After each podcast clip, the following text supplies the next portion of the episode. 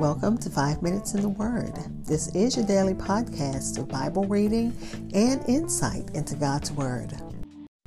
We're continuing our study in the book of Judges. We're still in chapter 1, looking at verses 30 through 32 in the New King James Version.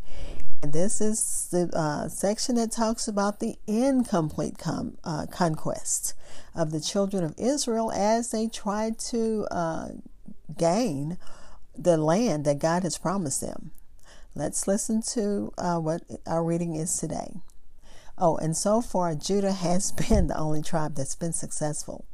They've had only one failure. The others have had some success, but now we're looking at those who didn't have success and wound up dwelling with the Canaanites. But let's just listen to God's word. It reads nor did Zebulun drive out the inhabitants of Kitron or the inhabitants of Nahalol. So the Canaanites dwelt among them and were put under tribute. Nor did Asher drive out the inhabitants of Acco, or the inhabitants of Sidon, or of Ahlab, or Achzib, Helbah, Aphik, or Rehob. So the Asherites dwelt among the Canaanites, the inhabitants of the land, for they did not drive them out. Again, that's Judges chapter 1, verses 30 through 32 in the New King James Version, which gives this section the title Incomplete Conquests of the Land. Looks at the victory and defeat in the promised land. I'll be back to share insights and we'll close with prayer.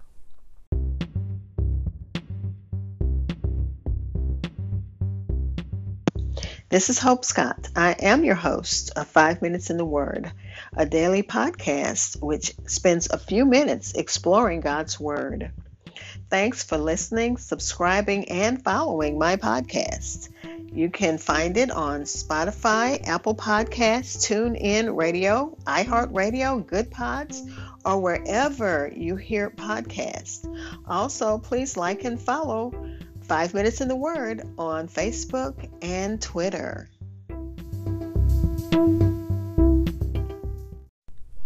Again, that was Judges chapter 1, verses 30 through 32 in the New King James Version.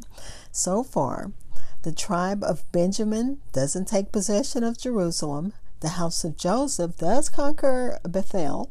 Manasseh and Ephraim fail to drive out the Canaanites, as does Zebulun and Asher. But uh, Manasseh, Ephraim, and Zebulun all uh, um, they compromised by uh, accommodating the uh, the Canaanites and putting the Canaanites under tribute, so that the, the Canaanites had to pay them.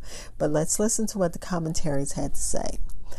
Uh, Zebulun did not drive out the inhabitants. It was, and neither did um, Asher. Each tribe had its own responsibility and its own battles to fight. In their particular battle, the tribe of Zebulun failed to take all that God had, por- uh, had portioned for them. They took some, they didn't take it all. And again, as you think about it, God has given them the power to do what they needed to do. They had the might, they had the backing of an Almighty God, and they failed.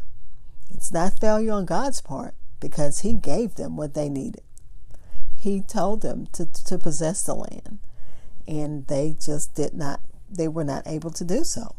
So the Canaanites dwelt among them and were put under tributes. The uh, people of Zebulun thought they could make their incomplete obedience work to their advantage, especially economically. And if we think about our incomplete obedience, we're almost doing what's right, but not totally doing what's right. We're try- we're straddling the fence. We're doing partly what's right and partly what's wrong, and then thinking it's going to work. They failed to appreciate that the Canaanites who dwelt among them would eventually bring them both social and spiritual crisis.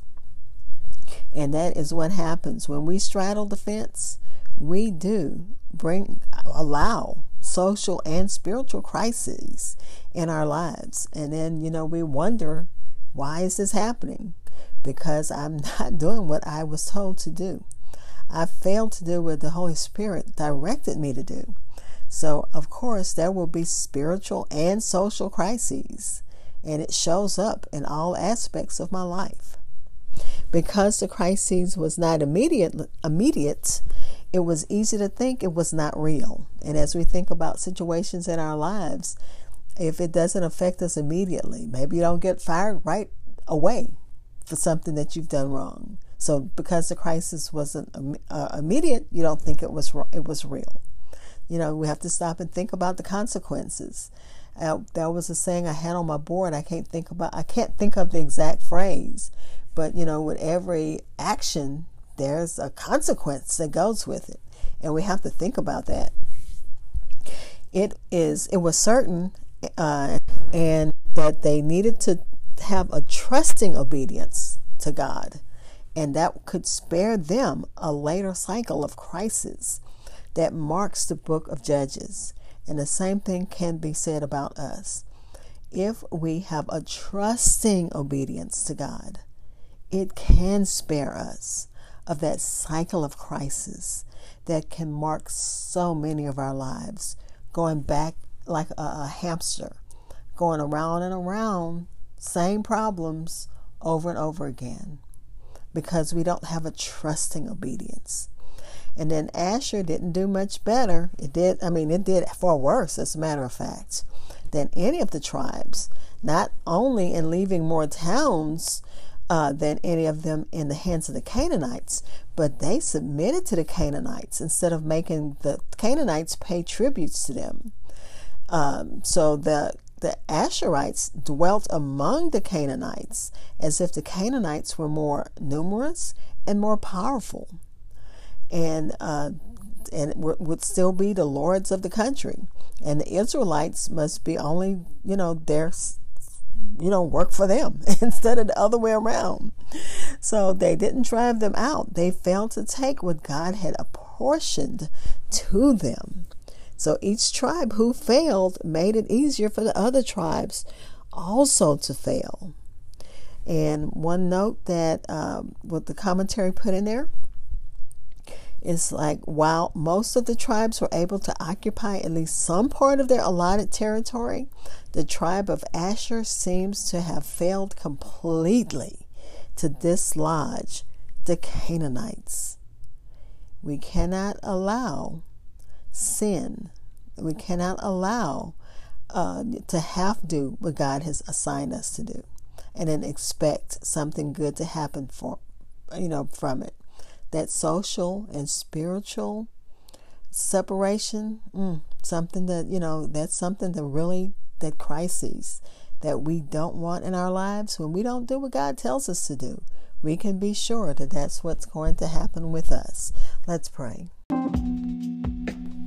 Father, we thank you for the message of today's lesson that incomplete obedience leads both to social and spiritual crisis.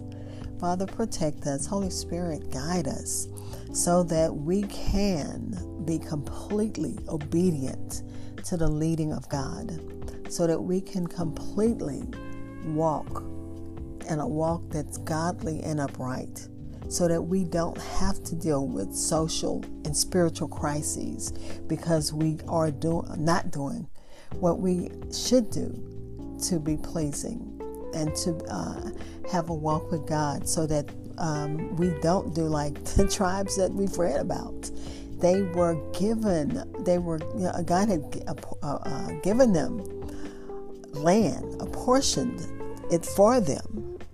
And because of their failure because again with sin we get comfortable with it and it makes us think that you know the crisis isn't immediate because we don't feel the effect right away but so holy spirit continue to, to convict us so that when you're leading that we take take your leading and do what we need to do to get back in step with God. Father, as usual, and for the past month plus, we've been playing, praying for the conflict in the Ukraine. Father, people are moving back home because, you know, there is really no place like home. God, they have a lot of work to do.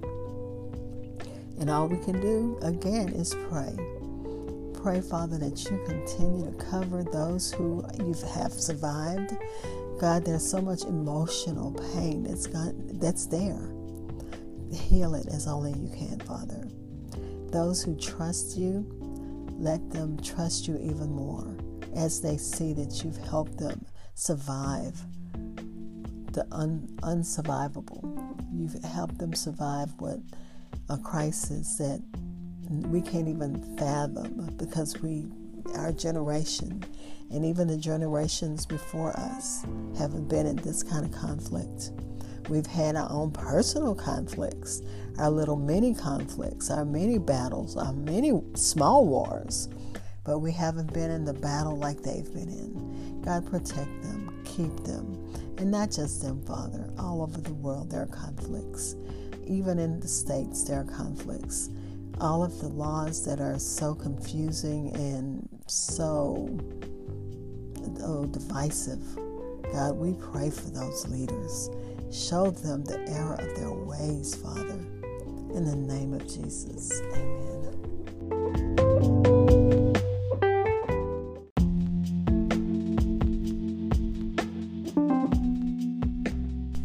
Thank you for spending time in God's Word with me. Be blessed.